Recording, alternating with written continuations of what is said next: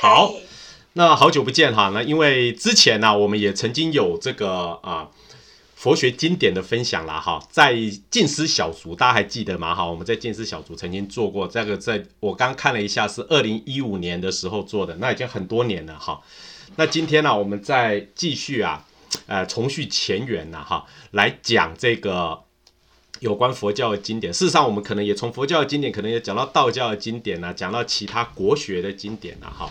那我想现在在这个疫情期间呢，大家心里面的压力都比较大，对不对？哈。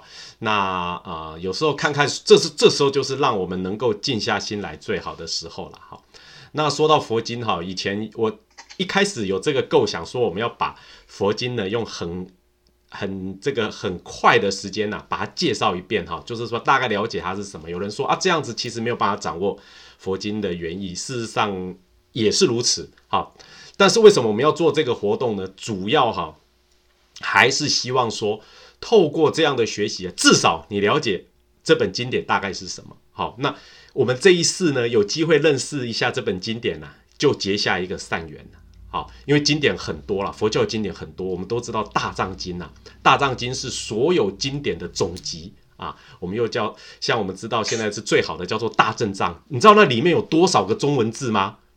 那里面有一点二亿个中文字在里面哦。那所以要读完一遍都不容易，一般读完一遍呐，呃，读得快一点，大概五年呐，还可以把它读一遍啊。有没有人读过哈？以前哈，我还记得以前听到那个啊。伯克莱大学一个 Lancaster 教授，他就说：“哎呀，中文的经典，那个汉汉文经典这么多哈，没有人能够掌握的。可事实上，他不知道有很多大师啊，都把它读过，还有人读两三遍哈。比方说我们的应顺导师啊，以前人要读经典要闭关的，也就是说这五年啊、六年或七年，你要关在一个房间里面啊，只有人送饭进来就吃啊，那其他时间都在读经典，这样才能够把整个大藏经读完。那这么多的经典。”很多时候啊，我们现代人呢，实在没有办法全部把它整个看一遍。那我们很多有名的经典，像除了四十二章经以后以外呢，更多很有名的，像《法华经》，对不对？《华严经》啊，《阿弥陀经》啊，像这个《维摩诘经》啊，像这一个《楞严经》《楞伽经》啊，《阿含经》哇，这个经典很多啦。可是呢，很多我们都只听到名字啊，到底里面讲什么呢？我们一般呢？一般，除非你是对佛学有很大兴趣啊，很少有人能认真的去看。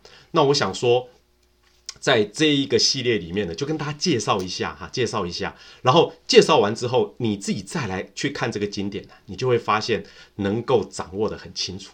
而且呢，在一个小时内啊，虽然不能够把这个经典整个看完，但是我们可以了解到它的来龙去脉，它的里面呢大概讲的内容是什么，它要提醒的是什么，重点在哪里，跟大家分享一下。好，那我们现在就开始我们第一次的这一个分享啊。我们讲到这一部经典呢，找到了四十二章经啊。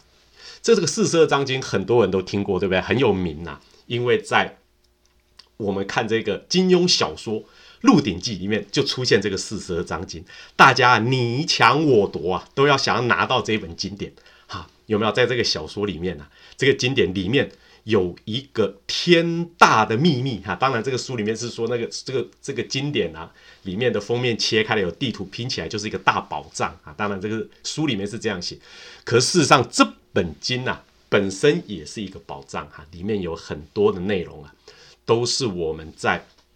修学的过程里面哈，修行的过程里面一个很重要的东西哈，所以说这一个四十二章经呢，这个书啊本身呢，因为我们大家看的小说哈，变得比较有名。事实上，本身在中国的佛经里面呢，也是赫赫有名的哦。它是刚刚我们的永涵师姐已经帮我们介绍了这一本经典呐，它是第一部。汉译的经典，因为我们知道原来啊，这个佛教是在印度啊，一开始大部分的佛经呐，啊，有的是用巴利文写的，有的是用梵文写的哈。那这些经典呢，翻成中文的第一本呢，是这一个四十二章经啊。据说啦，是在东汉的时候啊，洛阳城外有个白马寺啊，有两个天中天竺来的这个僧人，一个叫做色摩腾，一个叫竺法兰的，两个人在这个地方翻译出来的。哦，东汉呢？东汉距离现在一千八百多年了哈。所以这个是第一部译出的经典。当然后面有一些争议啦，说啊这个这个不是东汉呐。事事实上我们现在看到哈，可信的版本至少也是晋朝的，晋朝哦啊是很久以前的这个经典了啊。所以这是第一部汉译的佛经。那这本佛经呢，它就是非常赫赫有名嘛，它是第一嘛，对不对？第一本。而这本经呢，很多人读了以后发现，哎，跟我们后来读的佛经呢，又有点不一样。什么不一样呢？它的题材上啊，它跟我们很多佛经上面有点不一样。因为我们一般的佛经呢，我们看到大圣的经典哈，等一下我们跟大家聊一聊哈，大圣经典就是说把什么叫大圣、小圣的经典的差别。它这里面跟一般我们看到大圣经典，比方说《阿弥陀经》啊、《法华经》啊、《华严经》不一样哈，因为像这种经典呢。大圣的经典一开始都是如是我闻，一时佛在哪来开始讲，对不对？好，因为这一本经啊，并没有像一般佛经里面一开始就讲哦是谁在哪里啊，什么时候讲的，讲些什么，还有大众有哪些人，他都没有一开始就开始讲重点。事实上，这一本是一个语录体的哈，语录体，各位很多啊经典啊，很多。国学的哈，不不不不只是这个佛学啊，比方说道家的啦，比方说这个啊儒家他们的经典呢，都是语录式的啊。最有名的一本就是什么？就是《论语》。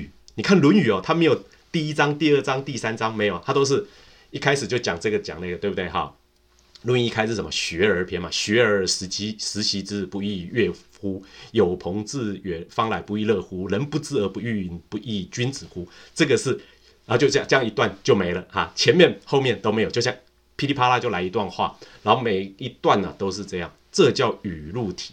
语录体，那语录体呢？哎，其实中国人特别喜欢，对不对？好，我们看《论语》就是这样嘛，你看老子也是这样啊，八十一章，每一章短短的一句话，啊，就这样，大家觉得这样比较快哈，因为我们知道中国人的习惯呢，喜欢轻薄短小一点的东西，啊，比方缩短缩短哈，他不喜欢。这么长，那印度人就不一样了。印度人的东西就喜欢长，啊，你看我们说阿弥陀啊，不，我们说这个呃，观世音菩萨，观世音菩萨他的名号是什么？南无救苦救难广大灵感千手千眼观世音菩萨摩诃萨，很长，中国人就不喜欢，他喜欢把它变短一点，就叫观世音菩萨，再短一点，观音菩萨。啊，他喜欢比他名字短一点。那当然了，我们说啊，不是所有东西啊都能够简说了。但是这一本经呢很有趣，它一开始这本经是一个语录体，大家就特别喜欢哈。那有人说是不是真有这本经典呢？哈，有人说是伪经哦，也有人说它是伪经哦。可是哈，这个后来有一些学者啊就考据啊，事实上他这一本经典呢，跟犍陀罗语的法句经，也就是早年的法句经呐。是一致的，哈，而且这本经呢，应该是好几种当时的佛经的重要内容的集合了。那从西域传到中国以后，那就翻译出来。那这本经典呢，在我们整个佛教里面来说啊，它应该是属于比较偏于初期佛教的一个啊经典，也就是我们一般我们说的小圣经典。有人说大圣小圣啊，啊，事实上真正。如果你是小圣的修行人，你当然不希望人家说你是小圣，你会说你是什么？你会说你是原始佛教嘛？好，现在我们很流行说原始佛教。那大圣佛教呢？是佛教到了后来的发展呢，才变成的哈。大圣跟小圣，圣是什么？车子啊，小车车跟大车车啊。为什么要说大？为什么会有大圣呢？原来其实佛啊讲的法都是有一致性的，可是呢？在原始的佛教的集结里面呢，先集结的是我们原始的佛教啊，就是说讲的呢，就是以最高啊证到阿罗汉果这样子的一个程度的啊经典。那后来啊，慢慢在啊扩大哈。为什么佛教会扩大呢？事实上，很多人都知道佛法有八万四千种法门。为什么我们这么说？因为哈，佛教有很多不同的面貌。因为众生呐是有不同的面貌，他就用不同的方法让你接受哈。就说有人喜欢吃咸一点，有人喜欢吃淡一点，有人喜欢这个红色，有人喜欢黑色。每个人的喜好不同，根气不同，想法不同，哎，佛这个是开百货公司的，就对，他什么都有哎，啊，你喜欢什么，我就有什么，啊，所以他就会做出啊这样的一个啊佛教的佛教的这个风貌呢，就会变得什么你都可以看得到，什么样的一个风貌都有。那原始佛教呢，在流传的过程里面呢，慢慢的吸收了很多其他的养分。啊，什么叫其他养分呢？因为我们知道佛教是来自于印度啊，印度这个地方啊，它本来就有一个很强大的宗教——婆罗门教。那婆罗门教啊，本身也有很多的高手啊，它也有很多的这个内容。那佛教在传扬的过程里面，慢慢又在吸收回印度教的一些东西啊，慢慢形成大乘佛教。可是大乘佛教出来之后，它有什么好处呢？大家比较容易接受，啊，比较容易接受，因为我们等一下来看四十二章经啊，很多人看完以后就说：“Oh my god，这里面讲的啊，都是什么？都是在讲两个字。事实上，这本经啊，总结起来啊，当然它里面有很多不同的内容、不同的想法，可是总结起来啊，两个字叫做断欲啊，不是那个《天龙八部》里面那个断欲，是断你的欲念。”欲念给它断掉，啊，这是这样子的一本经典。好，当然要断欲就不容易哦。好，我们后面会讲到一些哈，这本经典里面内容，知道要断掉我们人的爱欲啊，是很难的啊。所以有些人就觉得哇，这种修学对我太难了。可是大乘佛教里面有很多的方便法，或者是有很多的易行道。好，比方说我们说后后来大乘佛教里面有什么？有一个宗派叫做净土宗，听过吧？请常念南无阿弥陀佛，一句佛号，罪灭河沙，往生极乐。所以你在修学的过程里面就觉得，哎，这个比较容易，比较可行啊。那在原始佛教里面就不太一样。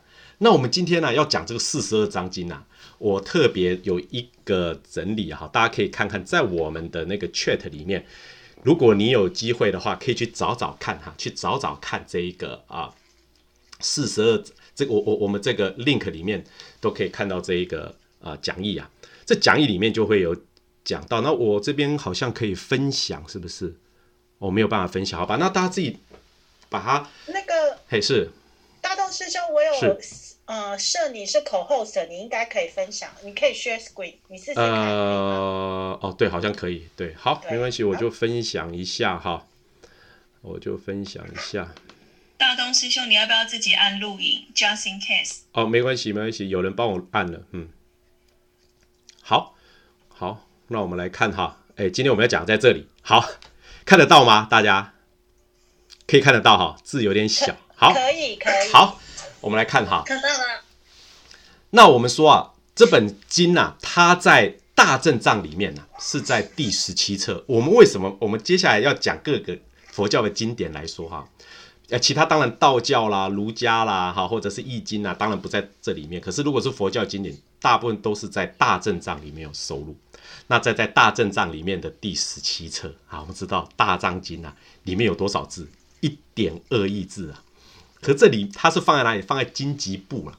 经籍部里面的经典，就是说它并没有属于哪一个啊时期的。佛经哈也没有归属到哪一类的啊，他就把它放在这里。只要是经典，他就放在这里，是在第十七册。那这个对象啊，是一般的大众跟沙门，以断欲念为主啊。断欲啊，断欲这两个字，大家把握这两个字啊，大概这个四十二章里面的内容啊，大概就可以掌握。好，但是但是如果说啊，我们要我们要来把这一个啊。内容能够看清楚哈，我这边就做了一个整理哈，因为这本经有四十二章哈，它名字已经跟你讲哈，名字就很清楚了，四十二章经哈，这个是很素朴的一个名字，对不对哈？在这里面呢，它分成几个部分呢，我把它作为做一个整理啊，有些章节啊，事实上它都讲同一件事情啊。当然，第一章先讲出家正果之道，也就是说，这本经告诉你，你要正果好，你要正正到这个最高的这个。果啊，叫阿罗汉呐，你要先出家啊，而且呀，最高的是阿罗汉哦。诶，有人说最高不是佛吗？好，在原始的教典里面呢，佛就是指这个释迦牟尼佛，好，释迦牟尼佛。那这是原始的教典里面啊，原始的教典里面。但是呢，在我们在我们的这个这个大圣佛法里面呢，不是只有这个阿罗汉是最高哈，我们认为任何人都可以成佛了。好，但是原始的教典是讲到阿罗汉啊，这个是他的第一章讲到阿罗汉。好，我这边先把这个整个里面它大概有哪些内容的结构啊讲一讲哈。啊，接下来呢，这本经呐的第二章、第三章呢就开始讲。断欲爱，明善恶。先跟大家讲欲爱是什么。好，他讲到深山口是异山啊，深山呐，就是我们会造的一些深山沙道营。口是啊，两舌恶口妄言绮语。异山呢是什么？忌会忌换，还有那个吃，这些都是我们身口意啊，就是我们的身体、我们的嘴巴、我们的心理。都会造业啊，都会造业。这个要能够先清净，然后呢，又讲到爱欲的对峙。好，这个是前面两章开始讲。那第十六章啊，特别讲爱欲的对峙。然后接下来，我们面对的我们做错的事情哈，怎么样来面对它？怎么样来做忏悔？怎么样来对于恶呢？要来够能够克服，这个是五六七章，然后接下来啊，佛陀非常慈悲啊，他都会告诉我们修学过程里面有哪些误区，他会做提醒啊。第九章、第十二章，还有二十一到三十二章，就在提醒大家，我们在修学的过程里面会遇到的误区哈，怎么样会有障碍啊？比方说第十二章，大家就很熟。叫做人有二十难啊，这里面就讲到我们修道的障碍，就修学过程里面，因为有障碍，很多人就在这边停下来。好，这边他这边有特别讲到，我们等一下后面会一个一个啊跟大家来展开来谈哈，因为四十二章经啊，这本经是比较小的经典啊，四十二章其实每一章都短短，我们大家可以很快的来看哈。当然我们没有办法全部啊。整个看一遍，可是我会把一些重要的章节，还有一些重要的金句啊，都把它找出来跟大家分享。然后祸福的方法，怎么样得到福？哈，得到福，这个福很有意思哈。有人问应顺导师啊，好，因为应顺导师以前他的金色叫福颜金色，我们知道应顺导师是佛学泰斗嘛，大家就说，哎，他应该是智慧比较重，比较重智慧的哈。可是他说啊，福很重要。你没有福啊，很多东西是没有办法成就的啊。有些人很聪明哦，有些人条件很好，可是呢，福报不大，也没有办法成功，对不对？好，我们想像我们这活到现在已经年过半百，就知道世界上的事情不是。当然，我们说一定要好好努力，可是不一定努力就会成功。一定要好好的精进，不一定晋级。精进就能够达到最后的目的。有时候福还是很重要。好，那这个佛也在讲怎么样获得福。好，再接下来讲到一个东西叫宿命通。什么叫宿命通？就是佛教的神通啊。不过这里面很有趣，等一下我们来看佛在这个四十二章经里面讲到宿命哈。宿命通什么意思？就是说你知道你过去种种了。有些人他都知道说。他的潜意识是什么，或者是知道别人你的潜意识是什么，有没有很厉害哦？前世你是一个王子哦，结果现在呢啊，在戏谷某公司做着血汗的工程师的工作啊，那这个就是宿命通，懂吗？哈，那这宿命通佛也有一些看法。然后接下来问果的特色哈，既然大家要修学佛法能够正果，什么果？这个果是什么？果的样子长什么，在这里面会讲，在十四、十五章。然后接下来，他在佛陀呢，再跟大家讲啊，我们修学有些方法论啊，就是说修学的方法，修学的一些要诀就对了啊。所以这一本书啊，其实虽然说是可能是来自不同的佛经的章节集合起来，可是其实它有一个次第啊，他跟你讲修学的方法论，最后从三十三到四十二啊。讲修学的时候的心理建设，啊，这一段呢，其实就是前面讲讲讲讲讲到这里啊，有些人已经觉得哦，天哪，这么难，算了，不想学。可是啊，不想修行修行的。可是佛呢，在这个地方告诉我们，我们在修学的过程里面，新的新的建设是怎么样？哈，心理要怎么样来调试？啊，这这是最后一部分。好，这个是四十二章经啊，全经的结构了。可是看到这里啊，很多人觉得还是不太了解。那我们大概再来从这里面每一个重点呢，我们再下去看。然后这时候，如果你有机会，一定要把四十二章经拿起来看。这个读佛经啊，很多人说，哎呀，不太容易懂哎。我以前一开始读佛经哈，我也是一直抱怨不太容易懂。可是我告诉大家，你去拿道教的啊经典。啊，比方说老子、庄子，或者是儒家的这个《论语》、孟子，或者是《易经》啊、《诗经》啊来读啊，你都觉得其实都比佛经还难。佛经其实很白话。其实一开始我们在翻译佛经的时候啊，都尽量让它白话，让大家容易读懂。这是翻中国在翻译佛经的历史里面的一个重点。有人说是白话吗？可是我看起来还有点文言。哦，那个在那个时候这样就算很白话了，这样懂吗？好，那读佛经呢，最简单的方法是什么？就是懂不懂没关系，念啊，所以朗诵读读读读到后来，哎就会通了，就会懂啊，这个是一个方法。当然现在的人呐很幸福，有很多很好的注释。那四十二章经的注释啊，啊圣严呃正言法师啊上人他有一个啊正言上人有一个很好的。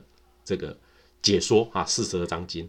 同时，另外我也推荐呐，这个宣化上人的四十二章经浅释，这个也是很不错，好，都值得大家来做参考了。好，所以现在资料很多的。那我们现在来看看呐，这几这这几个啊大的项目里面，分别是讲些什么？先来看这个哈，一开始是第一章嘛，哈，第一章啊。这个是讲到出家正果了哈。佛言：慈亲出家，四心达本，解无为法，名曰沙门。哈，这就是一开始，就中国啊最早看到梵文或者是巴利文的经典变成中文的第一句啊，大概就是在讲这件事情哦。要慈亲出家，各位这这句话不容易啊，因为传统是怎么样？传统是认为啊。孝顺是最基本的，对不对？哈，如果没有孝啊，没有办法孝亲呐，就不是一个完整的人格。结果他第一句话叫什么？辞亲，跟父母亲说拜拜，离开我们的家庭。哇，这一个对很多人来说是很震撼。可是呢，实在佛法太美啊，佛法太好，最后在中国文化里面啊。竟然还是把这整个吞进去，哈，我觉得这个很不容易。好，慈亲出家，四心打本，四心了解我们的心啊，我们的心呢，就像是一个一个猿猴一样，我们说心猿意马，我们的心呢都是往外散乱，但是我们能够了解到心的本质啊，最后达到我们的本性啊，解无为法啊，能够解掉这个，能够了解到啊无为的法。无为的法是什么？其实就是在讲“空”这个字啊，“空”这个字。事实上，很多时候早年的佛经哈，他也很喜欢，他不是翻译成“空”，他翻译成“无”。为什么呢？因为哈，早年的佛教的经典的翻译啊，受到道家的影响特别大啊。老子里面讲了什么？讲到“无”哈，“无为”啊，对不对？“无”这个字啊，所以无为法。事实上，当然了，所有伟大的这个思想家，他们讲到的世间的真理，应该都是很相近的啊。所以就讲到无为法，就讲空，这就叫沙门啊。沙门就修行的。好，这是第一章，他都讲到这个四果了哈。阿罗汉果是怎么样？哈，然后一开始啊是阿那含果，过来斯陀含果，过来须陀还果，最后能够变成阿罗汉，这是第一章。好，大概是这样子。那我们再往下看呢。往下看就开始讲要断爱欲了，好，要断爱欲啊，断掉我们的种种的欲念啊，种种的欲念。好，而且他还特别讲到出家的沙门要怎么样，要剔除虚法，而为沙门。哦，去世之财，世间的财富呢放一边，祈求取足啊，去托钵啊化缘，日中一时，这个树下一树，也就是说，必须要过的这样子清贫的生活。啊，这样我们的爱欲才会慢慢慢慢减低了。好，那第十六章里面呢，就讲到我们人哈，其实我们的心都是清净的，好像沉水，沉水什么？清净的水。我们的心就像清净的水，可是怎么样？我们用手去在搅啊搅啊拉拉，大家在那边搅来搅去啊，最后大家一看，上面可不可以看到影子？看不到，因为里面是混浊的。那所以我们的心呢，本质清净。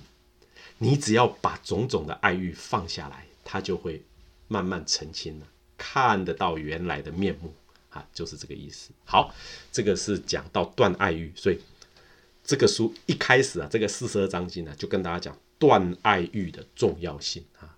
好，那我们再往后看，后面就是面对过恶啊，我们人的问题哈，我们人的种种啊，啊，这个罪恶呢，要怎么样？要能够放下来，好，要能够放下来。而且啊，在这个经里面很有趣，佛陀哈，他有很多有趣的比喻啊。他那个比喻啊，有些真的是蛮有意思的哈。比方说，我先说后面的那个三十一章里面，就讲到一个比喻，很多故事啊。这里面还有一些有趣的故事哈。有些故事其实还蛮精彩的哈。虽然在书中啊看起来没有很多，可是事实上你真正去。想当时的场景应该很有意思。三十一章里面讲到是什么呢？他是讲到啊，有一个人呐，有一个人呢，他这个幻淫不止啊，也就是说他一直呢这个色欲啊很强啊，这个淫心啊压不下来，淫念很强，怎么办呢？好，这个故事很精彩。三十一章里面讲讲到啊，他就拿出一把刀。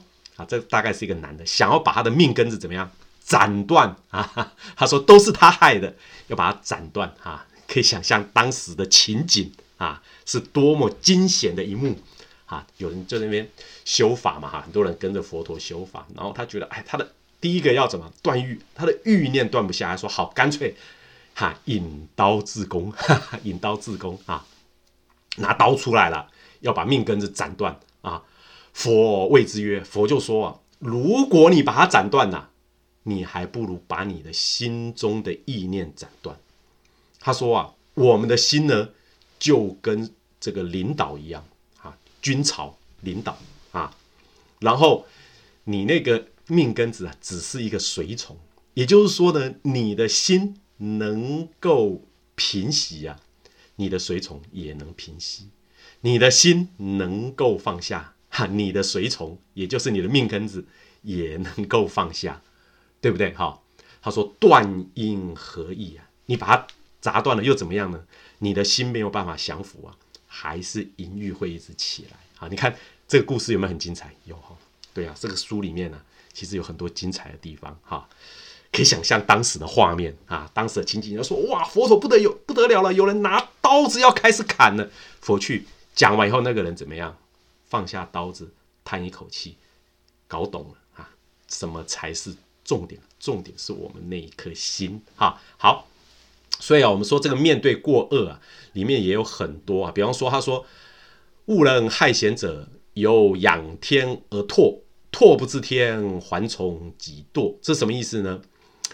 他说有个人呐，想要害那个贤圣贤啊，害一个圣人贤人。他说这种。动作就好像你向着天呢去吐口水，到最后怎么样？你可以把口水吐到天上吗？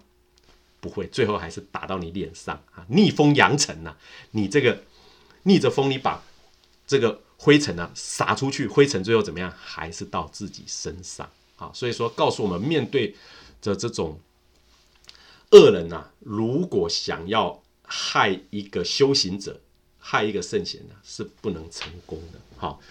好，这个是在讲到这里，然后接下来呀，我们来看看这个修学误区的提醒哈，在四十二章经里面，佛陀啊特别提醒大家一些重要的修学的时候常常会犯的错误。第一个就是什么呢？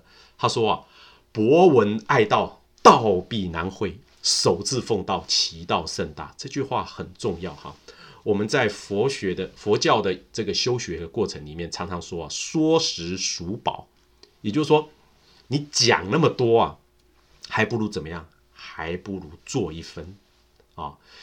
有些人呐，特别喜欢读佛经啊，读了很多啊，然后什么东西都懂，叫做博闻爱道。他对于佛佛佛教的经典呢，他当然是喜爱的，而且呢，他懂得很多啊，花了很多大部分他的时间呢，都在博学这件事情啊，修学。我刚说的一点二亿个字，那个只是大正藏，大正藏后面还有一个叫做叫做什么？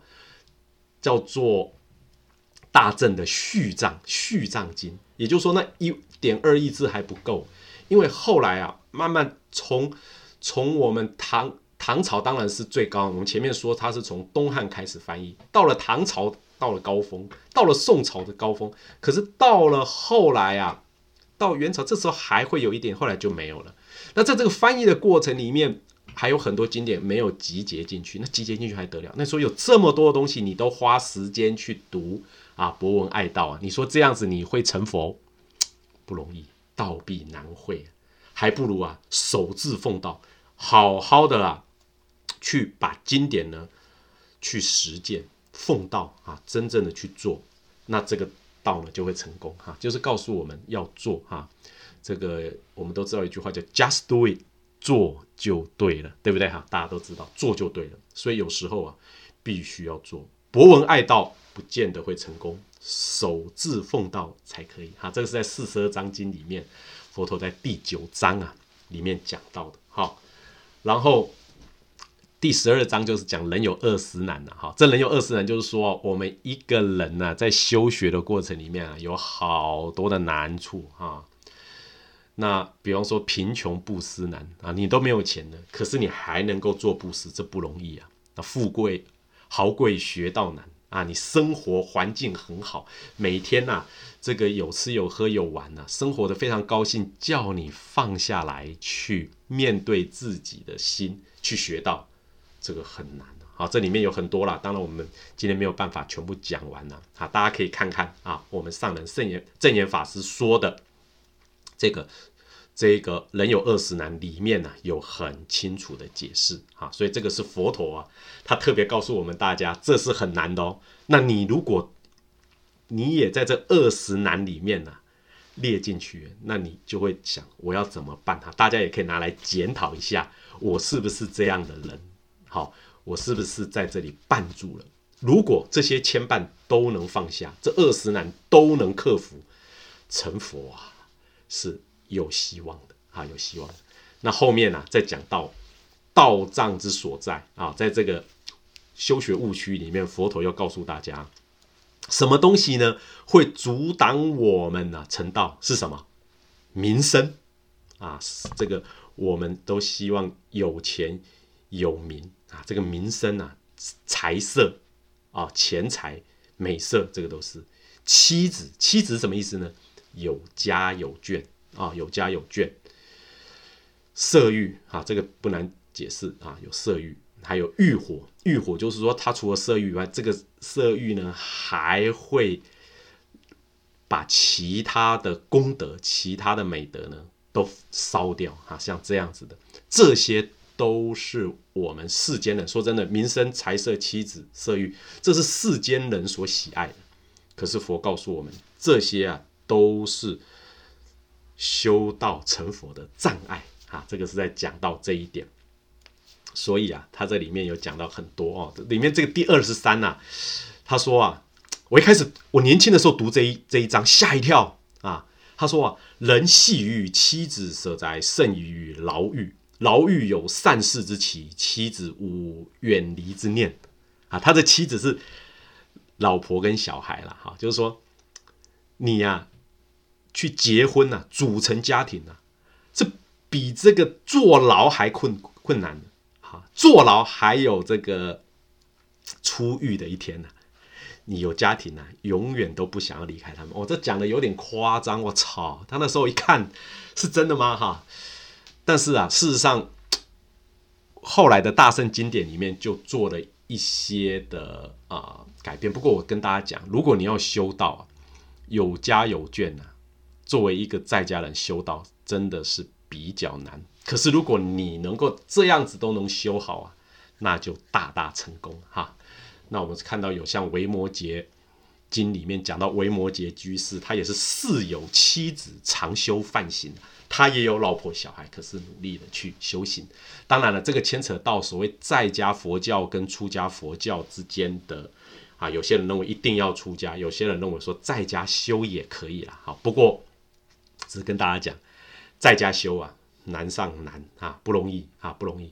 那最好呢，夫妻能够共修啊，这样还比较有可能。好好，然后这里面呢，在啊。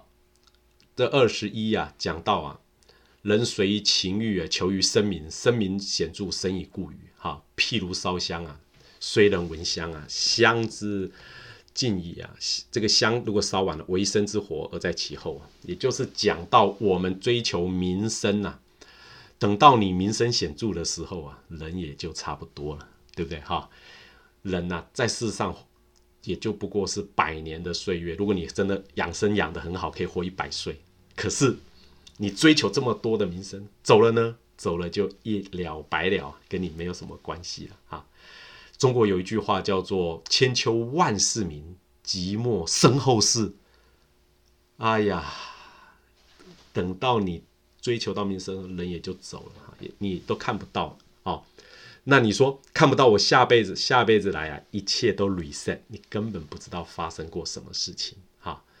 就好像我们说那个黄庭坚哈，黄山谷写书法很有名的北宋的这个书法家黄山谷先生呢，他就曾经啊有个故事了哈，讲到他后来啊曾经知道他前世是什么啊，这个都是很难的，就是说你要知道你前世什么，前面不是讲宿命吗？宿命要了解很难。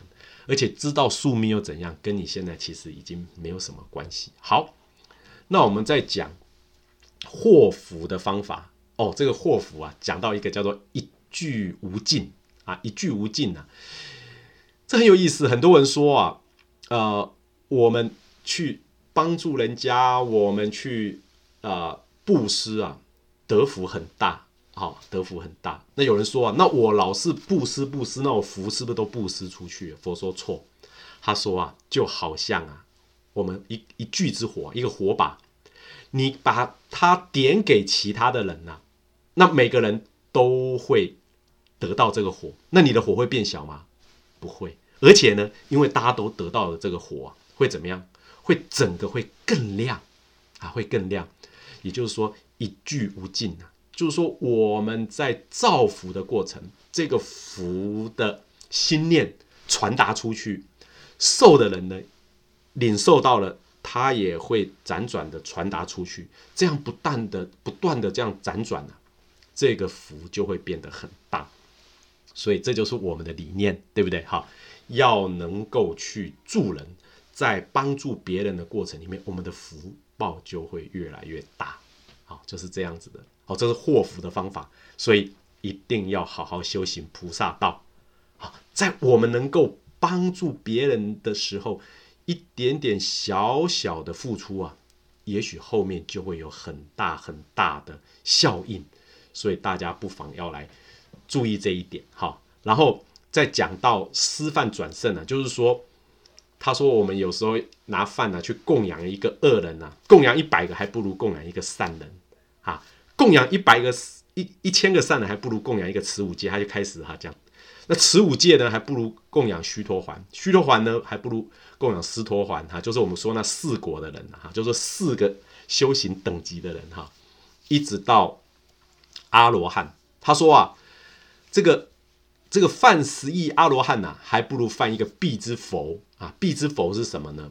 必之佛啊，就是说他并没有呃。从佛学，他没有跟佛学，可是他自己呀，观宇宙天地之间呢，飞花落叶，哎，他也领悟佛法的，这叫必之佛。我就表示说，他是一个啊，很优秀的哈，不用老师教，自己就可以领悟的。好，那你去供养这个必之佛，还不如供养三世诸佛哦。所以三世诸佛更大，对不对？而且他是他是说供养一个三世诸佛，还不如供养千百亿的三世诸佛。然后不，就你去供养这个千百亿三世诸佛，还不如去供养什么呢？一个注意哦，我们前面从供养恶人、供养善人，成得到的福分都不一样，对不对？可是他说啊，最高的是什么？不是三世诸佛，是一个最后一句话很重要，不如犯一无念无住无修无正之者。有一个人，他整个心念都是空。事实上，什么叫做无念无住无修无证呢？这个人就是一个解脱的人啊。那说三世诸佛当然也是解脱了，可是他的意思，佛的意思是说，你能够找到一个在你前面，因为三世诸佛啊，你要供养他，有时候你还不见得能够遇到。可是当你发现一个人他是无住无念无修无证，整个人是什么清净心的人呢？这个人你去供养他，他的福报最大啊，福报最大。这这样的人哈，这样无助无修无正啊，无念无助无修无正啊，这就是我们佛经上常常讲的一句话，叫做不受后有。我们在原始佛教经典里面常讲不受后有，不受后有什么意思？就是不会再轮回。我们整个佛教的这个经典里面呢，讲的一个重要的观念就是怎么样，不要再轮回了，能够脱离开来。啊，脱离这轮回之苦，不要继续在这里面绕着走。那当你整个人能够无念无助无修无证的时候，你的心呢就跳出了轮回。为什么跳出轮回？因为你不再跟任何的爱欲呢会有染杂，大概就是这个意思。好，那我们再往下看呢，四十二章经呢还讲到什么宿命通了？哈，哎，对，宿命通啊，很多人都说哇，这个很玄哦，他可以知道他的过去未来哈。然后啊，就有沙门，就有修行人问佛啊：“以何因缘呐，得知宿命啊？我们怎么样才能够有宿命通啊？”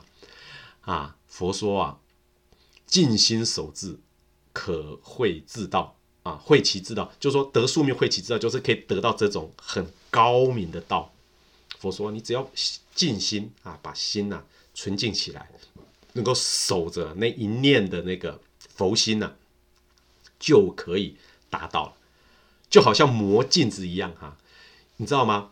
这个镜子啊，古时候并没有现在我们用的这一种啊，前面是玻璃，后面刷上水银啊造成的镜子，都是拿着铜啊铜进去磨，磨得非常光亮无垢无痕的时候，就可以当做镜子用啊。垢去名存，断欲无求，当得宿命。也就是说，佛说啊，当你的欲念能够断，他又在讲了断欲无求，有没有？要断欲，断欲后就会得到宿命。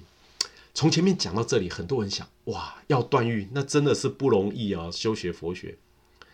可是呢，我是认为啊，在我们这一世为人呐，虽然我们是凡夫，我们是俗家众，我们有家有眷，我们是个在家人，可是很多时候，我们对很多物欲，如果能够降低的话，你会离修行呢进一步啊。就是这样。好，那我们再看四十二章经呢，还告诉我们说，哦，最后的佛果啊，就是说今天呢，你修行变成了这个啊，这个阿罗汉啊，得到佛果，阿罗汉果啊，那你这时候会怎么样呢？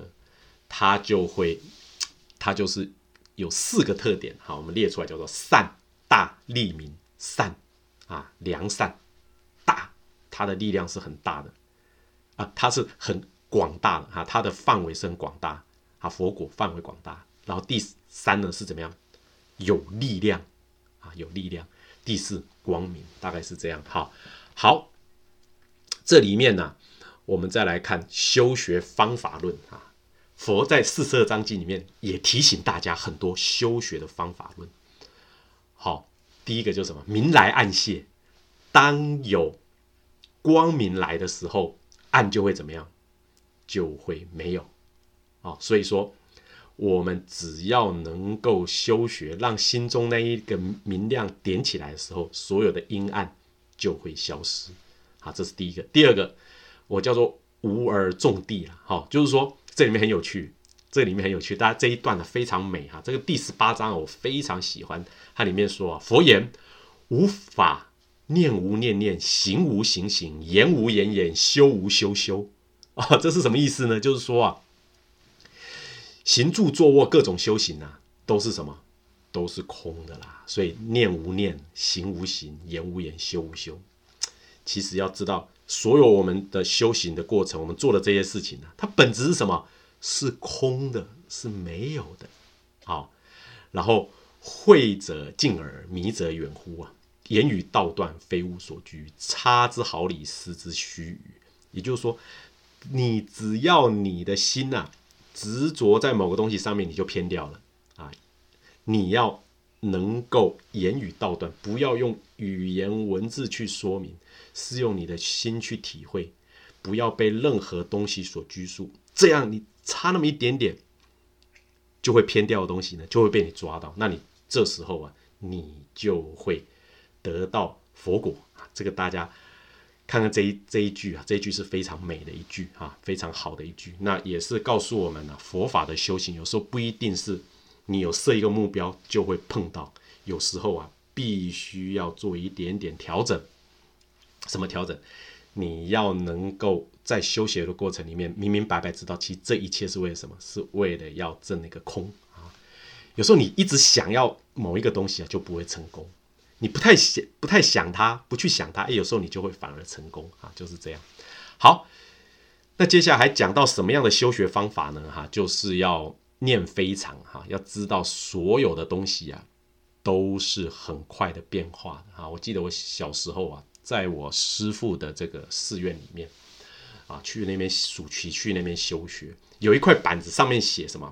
无常迅速，每天早上就拿着那个板子，有人敲，咕咕咕，我们都很讨厌那个板子，那个板子一敲就怎么样？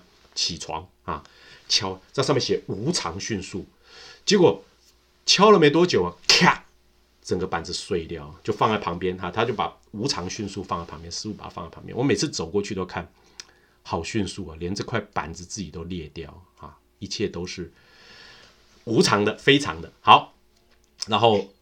然后无我啊，无常无我，好，这个是他这里面讲的哈。然后最后修学方法论里面呢，还有很多哎，没有没有，呃，讲到修学的心理建设，从三十三到四十都是一些心理建设啊，大家可以看一看，这里面呢有很多很好的句子啊，告诉我们在修学，因为修学的过程很困难的，哈，佛陀在最后啊，祝福大家能够修得很好，他也举出了一些啊。例证啊，来给我们大家心里做建设。比方说，有一个三十四章里面就讲到，有一个人呐，有一个沙门修行人，每天晚上在念这个迦舍佛一教经，念一教经呢，其身悲谨呐，思悔欲退。也就是说，修了很久没有修成功啊，一直都没有证道。然后呢，越念呐越想哭，想要退学了啊。那佛啊，过来就跟他聊聊天啊，说你以前在家里在做什么呢？啊，做什么工作啊？他说啊，他就是爱弹琴的一个人哈，噔噔噔，每天弹琴。那佛问他说，弦很紧的时候怎么样？他说啊，弦很紧啊，发不出很好的声音呢。那如果弦呢，这个很缓的时候呢，也发不出声音了啊，太紧太松都不行，然后要急缓得中啊。诸音谱矣啊！如果你这个弦呢，不要绷得太紧，也不用绷得太松，诶，弹起来就会很美妙。佛就告诉他，你学道也是一样，心呐，如果能够调试，道可得。就是说，你的心呐，也要不要太紧，也不要太松，非常非常的精进，最后后继无力，也是不能成功。每天在那边混，当然是不能成功。最好。有工作有努力哈，这个是我想我们很多人都知道，要能够会读书又能够会玩啊。如果这两个都能够调和，那就会发出很美妙的声音。你看，这个就是佛陀啊，在我们修学过程里面给我们的心理建设哈。这里面我列了很多啊，都是一些佛陀给我们的心理建设了哈。比方三十九章里面他说啊，学佛的人呐，他说你呀。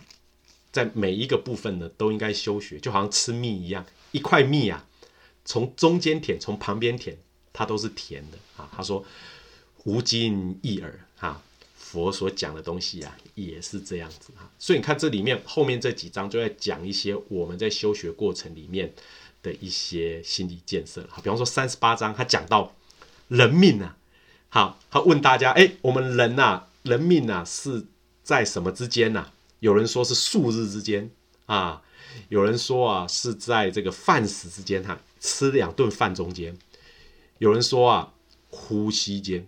哦，佛说对了，你讲对了，我们的生命啊就在呼吸之间一样这么的短，也就告诉我们呢，要随时把握因缘，时时刻刻啊都要努力啊，像这样子。所以在这里面呢，我们看到这个四十二章经，其实我觉得大家自己来读呢，就会发现里面是一个语录，短短的都不长，可是文句啊都相当相当的美。这个是在比较早期翻译出来的佛经呢，所以还有中文的文言文里面呢比较不白话的地方，可是它排比起来还是非常美啊。后期的佛经有些就会觉得哎比较像大白话一样啊，但但是这个早年的佛经呢，它是翻译的比较精简，比较啊有趣。好，那当然呢，在很多人来说啊，这个四十二章经这样的经典呢，因为它是。比较偏于原始佛教，哈，所以小小乘佛教，所以这里面呢，感觉上不像后面的大圣佛教的经典那么精彩，哈。大圣的佛教，我们后面呢会跟大家分享，有些经典呢相当相当精彩，比韩剧还好看，啊，里面的故事啊非常的吸引人啊，比这个我们现在追剧啊还会令人觉得，哦，这个剧情啊非常的啊吸引人。那这个是大乘佛教的经典，而且大乘佛教里面呢出现了很多大菩萨，每个大菩萨，哇呀，那个那个他们之间的表现，真让你觉得叹为观止。有些人认为说大乘经典呢比较精彩，原始佛教好像都比较平淡。可是，在这个里面平淡里面，我们也看到了很多的趣味哈。而且在平淡里面，我们看到佛陀非常素朴的，好像爸爸对于子女一样。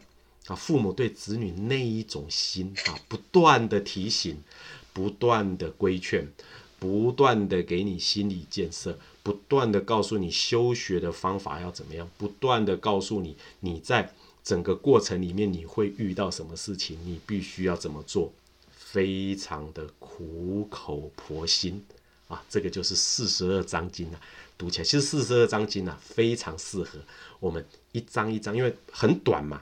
一张一张去读，去体会里面每一句啊的含义，对于我们的身心灵的提升呢，有很大的作用啊。这个是一个非常好的一部经典哈。虽然它是早期的经典，而且它是好几部经典的重要内容集起来的，可是读一本可以胜过读好几本啊。四十二章经就是有这个好处，所以它真的是大宝藏放在这里面。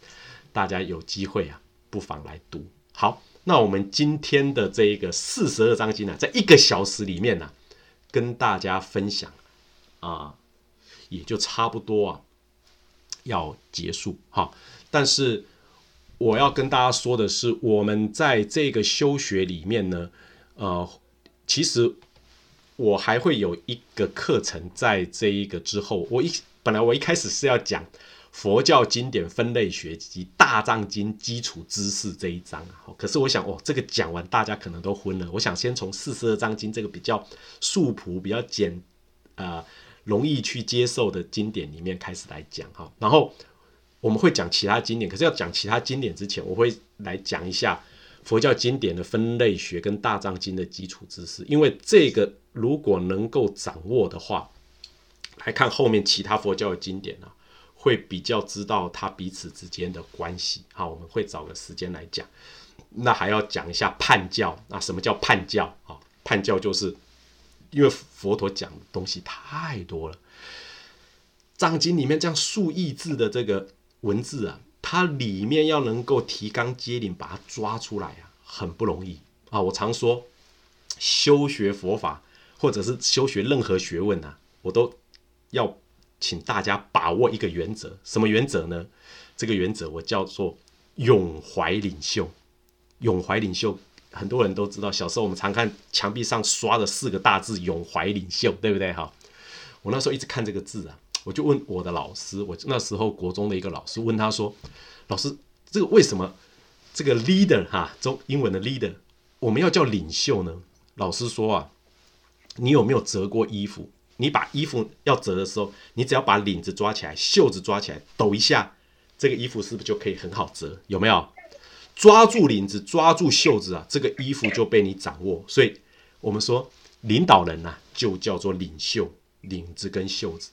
那修学各种学问呢，也要抓着领子，抓着袖子，一抖啊，它就可以整个梳理的很清楚。那我们要研究各种经典啊，就要能够。抓住领袖领子跟袖子啊，都能够抓紧的时候呢，那你就能够非常清楚的，把一个学问呢修学的非常的透彻啊。所以我们在之后啊会讲一个这个分类学跟藏经基础，我们把这讲完，然后再往下一次呢继续来讲这一个佛教的这个。除了佛教啦，各种经典啊，怎么样在一小时内能够掌握？哈，今天是一个开始了，好啊，因为现在这个时代啊，大家的时间都很少，好，要读书啊，要做学问啊，有时候没有办法有这么多时间去做的时候，我希望能够帮大家一下，把一些重点提示出来，那你自己再去看，自己再去学的时候就很清楚。有人说我没，我真的没时间。那你至少通过这样的了解，下次人家讲到四十二章经，你大概可以跟他谈一下，对不对？好，不会人家说什么都完全不了解啊。那这样的话，我们把所有的经典在很短的时间内掌握完了，是我们在这一个疫情期间呢，我觉得值得做的。好，为什么？因为我们现在有比较多的时间可以来做这些探索啊。现在哪都不能出去玩，对不对？好。那不如游心法海，会带来很大的快乐。好，那我们今天就跟大家分享到这里。好，谢谢。好，非常感恩大。